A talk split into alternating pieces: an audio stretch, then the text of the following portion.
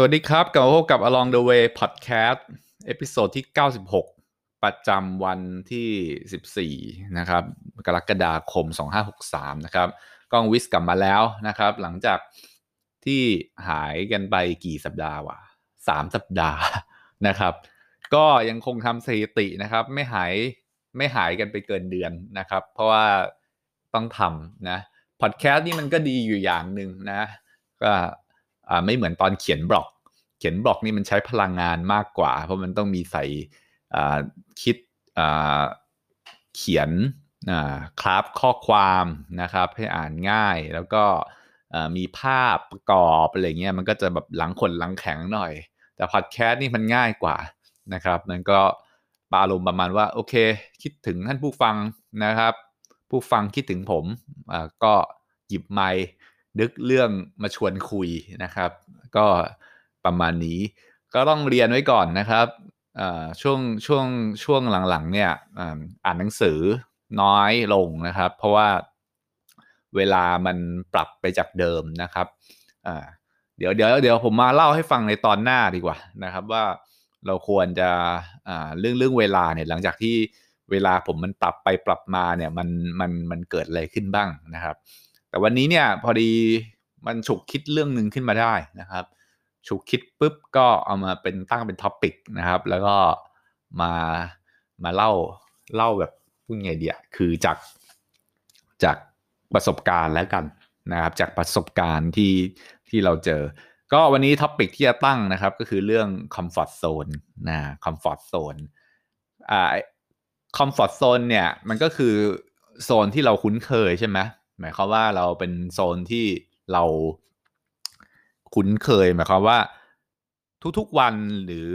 การใช้ชีวิตเนี่ย เราก็จะไม่ได้เปลี่ยนแปลงไปจากเดิมเท่าไหร่ มันจะมีรูปแบบที่ค่อนข้างตายตัวแล้วนะครับ ตายตัวประมาณหนึ่งว่าในแต่ละวันทำอะไร แต่ละสัปดาห์ทำอะไร แต่ละเดือนแต่ละปีเนี่ยมันทำอะไร เพราะฉะนั้นมันก็จะเห็นภาพภาพชัดประมาณหนึ่งว่าเราเราใช้ชีวิตยังไง ซึ่ง ข้อดีของการอยู่คอมฟอร์ทโซนเนี่ยก็คือการที่เราเนี่ยไม่ไม่ไม่ค่อยอาจจะไม่ค่อยเครียดมากนัก ถ้าถ้า comfort zone เดิมมันมันไม่เครียดนะเออแต่แต่ถ้าเกิดมันมันเครียดนี่ผมก็ไม่แน่ใจนะ ว่ามันมันเป็นยังไง เพราะผมก็ไม่เคย comfort zone ที่เครียดเครียดเพราะว่าถ้า comfort zone เนี่ย ไม่รู้นะ ผมคิดว่ามันมันไม่ควรเครียดคือคือมันคงเครียดเป็นครั้งคราวได้ แต่ถ้าเครียดตลอดเวลานี่ไม่น่าจะเรียกว่า comfort zone นะครับ ผมว่ามันอาจจะมีก็ได้นะ หมายถึงว่าคนที่ comfort zone ของเขาอะโซนที่เขาคุ้นเคยเนี่ย คือเครียดเครียดตลอดเวลานะฮะอันนี้ก็อาจจะน่าจะป่วยเป็นโรคหรือตายเร็วได้นะฮะก็ไม่ค่อยแนะนำเท่าไหร่ ทีนี้ที่มาทำไมถึงหยิบเรื่องนี้มาพูดเรื่อง comfort zone นะครับ เพราะว่าคือจากประสบการณ์เนี่ยผมก็เจอนะ เจอคนที่เรียกว่าอยู่ใน comfort zone เนี่ยมันก็เยอะนะครับ แล้วก็ เจอคนที่ไม่ได้อยู่ใน comfort zone ก็น้อยกว่าอันนี้ดีกว่า น้อยกว่า อย่างน้อยกว่าเยอะนะครับ แต่ตัวผมเองเป็นแบบไหนก็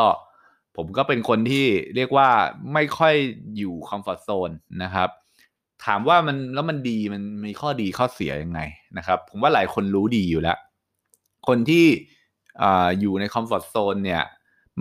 ถ้าเทียบกับการทำงานไม่ได้หมายความว่าการที่เขา ไม่ย้ายบริษัทเลยนะครับสมมุติทำงานบริษัทหรืออะไรเงี้ยแล้วไม่ย้ายไปไหนเลยเนี่ยเราเรียกว่า comfort zone ผมผมไม่คิดอย่างนั้นนะ ผมคิดว่ามันคนที่ไม่อยู่ใน comfort zone เนี่ยคือไม่ต้องย้ายบริษัทก็ทำได้ หมายถึงอาจจะมีการหา challenge หาความท้าทายในองค์กรเดิม ถ้าองค์กรเดิมมันมีความท้าทายหลากหลายให้ให้เราเข้าไปจับได้นะครับ แล้วก็มีการเก็บขยับขยายปรับ ปรับเปลี่ยนตำแหน่งหน้าที่อะไรได้เรื่อยๆเนี่ยอันนี้ผมก็จัดอยู่ในเกณฑ์ว่าไม่ได้อยู่ใน comfort zone นะครับจริง ๆ แล้วคำว่า comfort zone เนี่ยเขามักใช้กับเรื่องงานบ่อยสุดนะถ้าที่ผมเขาที่ผมเข้าใจ แต่ความจริงมันก็ใช้กับเรื่องอื่นในชีวิตได้นะครับ มันจะเป็นความสัมพันธ์ที่ที่คุ้นเคยนะครับ อยู่แล้วบางคนอาจจะมีเพื่อนนะครับมีมีมีแฟนมีอะไรที่ก็เรียกว่ามันเคยคุ้นคุ้นเคย ซึ่งตรงเนี้ยไอ้ comfort zone เนี่ยผมผมถ้าผมแปลเป็นไทยอย่างหนึ่งนะอาจจะเรียกว่าความเคยชิน ซึ่งความเคยชินเนี่ยเราต้องผมว่ามันก็ต้องหมั่นตรวจเช็คนะตรวจเช็คสุขภาพหน่อย ว่าไอ้ความเคยชินหรือ comfort zone ตรงที่ว่าเนี่ยมันเป็นcomfort zone ที่ที่ดีหรือที่ที่ไม่ดีนะครับหรือที่เป็น toxic ใช้คำนี้ก็ได้นะครับ คือถ้าเกิดว่าสิ่งที่เราคุ้นเคยอยู่เนี่ย เป็นสิ่งที่เอ่อเรียกว่ามันถ้าเราเช็คดูแล้วเราเราเจอเรื่องที่มันมันมันเป็น toxic อยู่อยู่ตลอดอยู่เรื่อยๆเนี่ย ผมว่ามันจะต้องต้องปรับเปลี่ยนอะไรกับกับมันแล้วนะครับ อันนี้คือการปรับเปลี่ยน comfort zone มีเหตุผลหนึ่งในการปรับเปลี่ยน comfort zone นะครับ นอกเหนือจากนี้เนี่ยอีกเหตุผลหนึ่งที่คนเราจะต้องออกจาก comfort zone บ้างก็คือเรื่องของความ ความความพัฒนาตนเองนะครับ ซึ่งผมเข้าใจอยู่แล้วว่า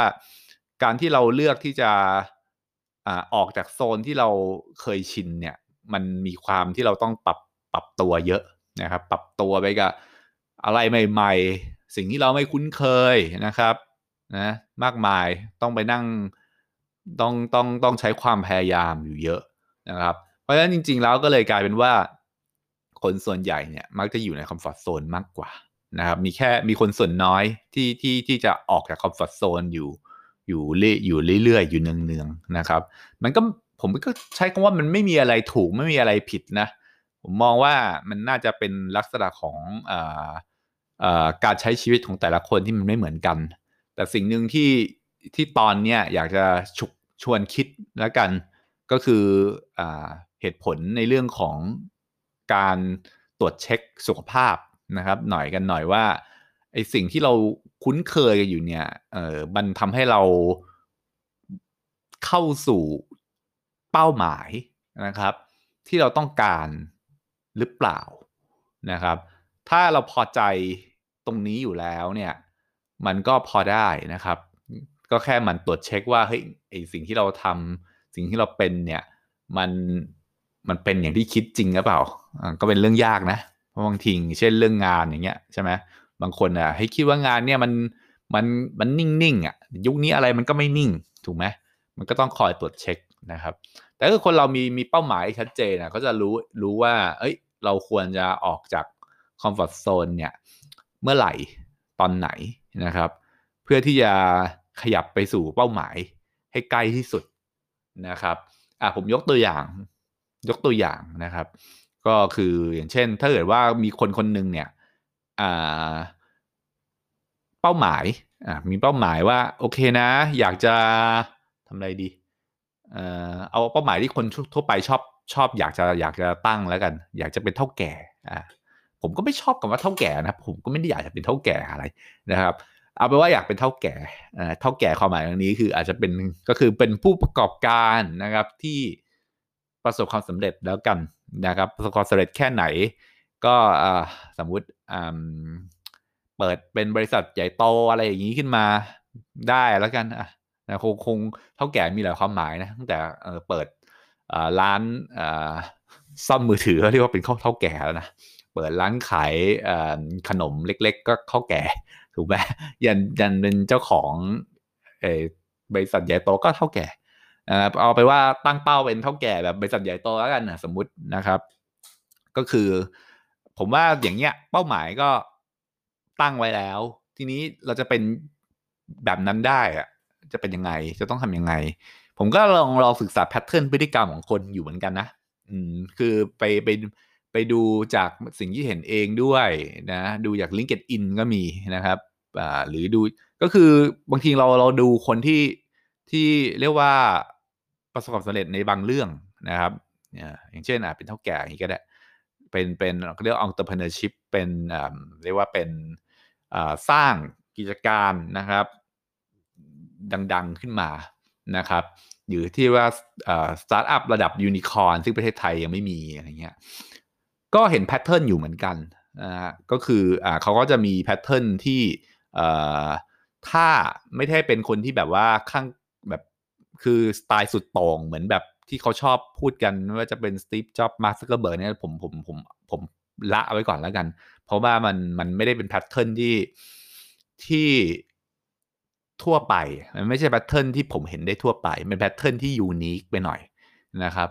เอา pattern ที่ผมเห็นทั่วไปที่คนทำกันได้คือผมจะสังเกตว่าคนกลุ่มเนี้ยจะมีการ ตอนทำงานเขาจะเคยทำงานมาก่อนทำงานบริษัทหรือทำงานอะไรอย่างเงี้ยมาก่อน แต่ว่าเขาจะเขาจะอยู่ใน role หรือตำแหน่งที่ทำให้เขาเนี่ยได้เรียกว่าได้คิดในทุกๆหลาย ๆ มิตินะครับหลาย ๆ มิติของของการทำธุรกิจอ่าเช่น การทำธุรกิจต้องรู้อะไรบ้างใช่ไหมครับต้องรู้จักลูกค้า เขาก็ต้องทำงานต้องเคยทำงานที่ต้องไปสัมผัสกับลูกค้า ใช่ไหมพัฒนาผลิตภัณฑ์อย่างเงี้ยเขาก็ต้องมีความเกี่ยวเนื่องบ้างนะครับ ว่าเฮ้ยเชื่อมโยงกับการพัฒนาผลิตภัณฑ์ไปตอบโจทย์ลูกค้านะครับ หรือเข้าใจภาพธุรกิจชัดเจนนะครับ อาจจะเป็นเคยทำงานเป็นลักษณะของที่ปรึกษาทางธุรกิจก็ได้ เพราะว่าเคยธุรกิจ เรียกว่าเขาเคยเห็น pattern ธุรกิจหลาย ๆ แบบอย่างเงี้ยสมมติ ก็จะทำให้เขาเนี่ย มี skill ทักษะนะครับที่เอื้อต่อการนะแม้จะเป็นผู้ประกอบการได้นะครับถ้าเกิดว่าเราไปทำตำแหน่งที่คล้ายๆกับ support role support role อาจจะเป็นบวก HR อ่าอะไรอีกอะ IT